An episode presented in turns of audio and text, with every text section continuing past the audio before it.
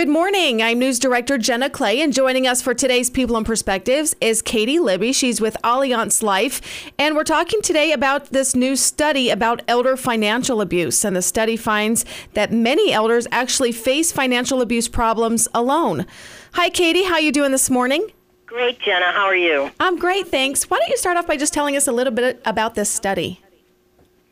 Okay, well, Allianz Life did some research. We wanted to dig into both seniors and potential victims of elder financial abuse. It's an area that we have seen growing, and you know, a lot of the seniors are a target-rich environment for people that commit fraud because those are the people that may be vulnerable as they get more and more kind of alone, living alone. That's where some of the money is. They have the resources that people want to have access to. So we did some research to kind of understand more about what's going on with elder financial abuse. What's the average loss that these people are experiencing? Okay, so in our study, the average financial loss due to financial abuse, elder financial abuse, was $30,000, but that can be almost misleading because 10% of the victims in our study had lost $100,000 or more. So in some situations, it can be significant amounts of money. Is there a certain type of person that's more vulnerable or someone that's more at risk than another? Yes, there is. What we like to think of is that the senior who has discussed their finances with other parties, maybe it's some family member, but also maybe a trusted advisor, attorney, accountant, something like that. Those are the people that are in the best shape. People that are isolated, are not really discussing their finances with anyone, are in a situation where they could be easily taken advantage of because there's nobody kind of listening to what's going on in their life, people making phone calls, asking for bank account information or something like that. So it's almost the more people you've surrounded yourself with, the better you might be protected.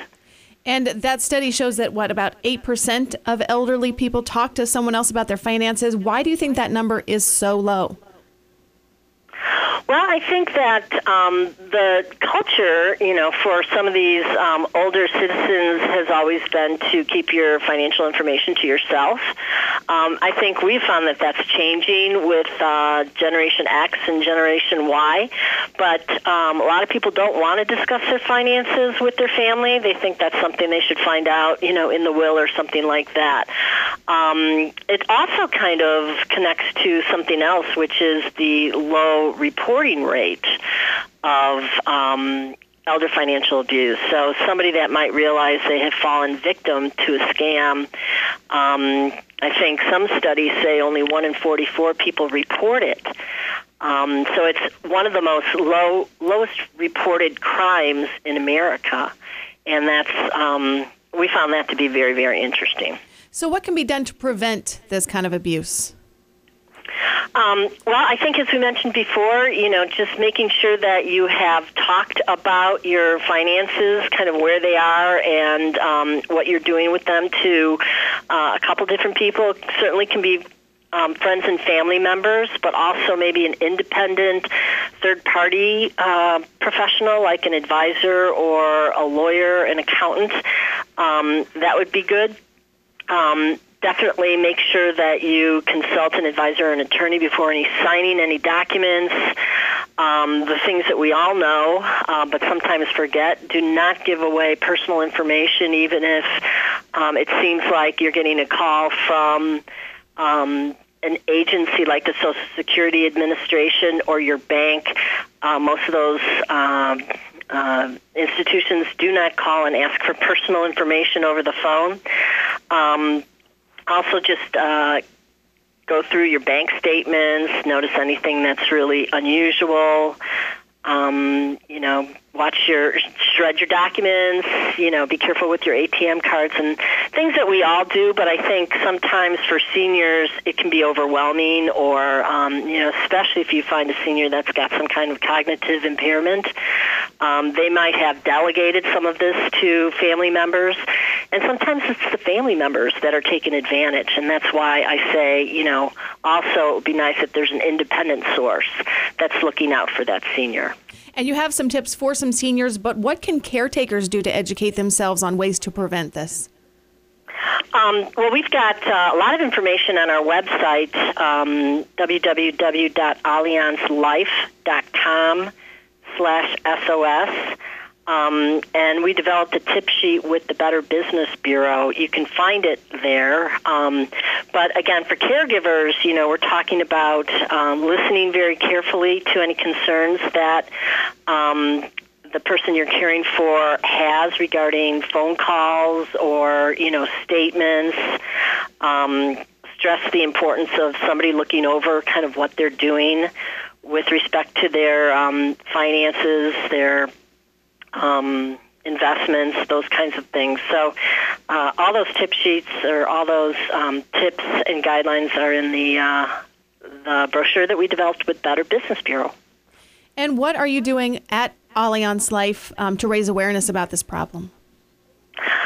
Good question. Well, besides working with the Better Business Bureau on kind of information to be given to the public, we have a group, we have an employee outreach program where we have employees at Allianz that are prepared to go to you know, senior centers and nursing homes and other types of places, you know, community centers to do presentations that actually go through a lot of what elder financial abuse is, how underreported it is, what they can do to kind of protect themselves, and some of the same things that we've been talking about today.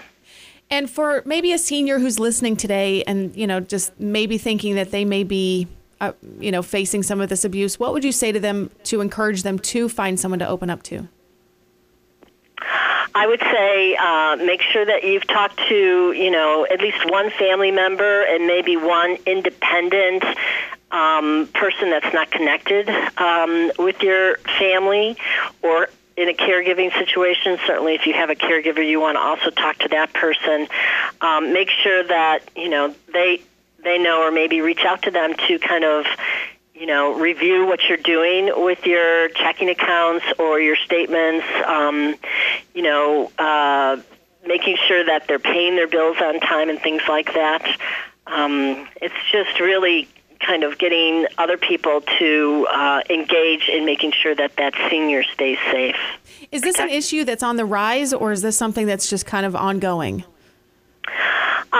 Well, it's ongoing, but I think demographics have kind of increased the numbers. If you think about the baby boomer population, which changed everything as it, you know, kind of aged, now they are the ones that are moving up in terms of collecting Social Security, having a retirement portfolio, and, you know, eventually, unfortunately, you know, because they're a bigger population, there will be more people with, you know, some degree of cognitive impairment. So it is, you know, as I said at the beginning, kind of a target-rich environment for someone that wants to try and take advantage of a senior citizen. And tell us again where people can go for more information. Yes, they can go to our website, which is www.allianzlife.com/SOS, and Allianz is spelled ALLIANZ, and then life. Great. Katie Libby with Allianz Life, thank you so much for talking with us this morning. Thanks, Jenna. Have a good day. You too. Bye-bye.